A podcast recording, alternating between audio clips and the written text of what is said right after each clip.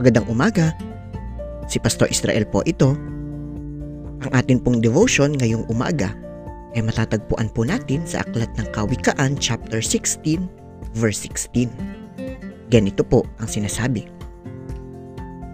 Higit na mainam sa ginto ang magkaroon ng karunungan at higit kay sa pilak ang magtaglay ng pangunawa.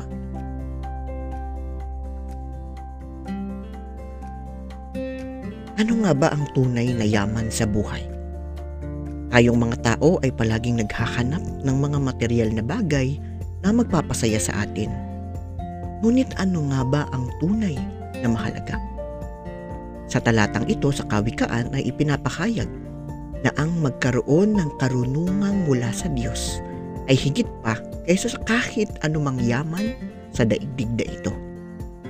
Higit na mas mahalaga ang magkaroon ng pangunawa kaysa sa material na bagay sa mundong ito. Kaya naman po sa ating buhay, nawa ay mas bigyan natin ng halaga at panahon na mas pagyamanin ang ating karunungan na mula sa Diyos. Pagsikapan natin at ating ipanalangin na magkaroon tayo ng isang uri ng pangunawa na tulad ng sinasabi sa talatang ito mula sa kawikaan.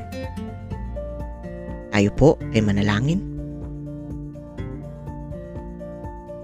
Panginoon, nawa ay bigyan mo po kami ng karunungan na higit pa sa ginto, ilak o anumang yaman sa daigdig na ito.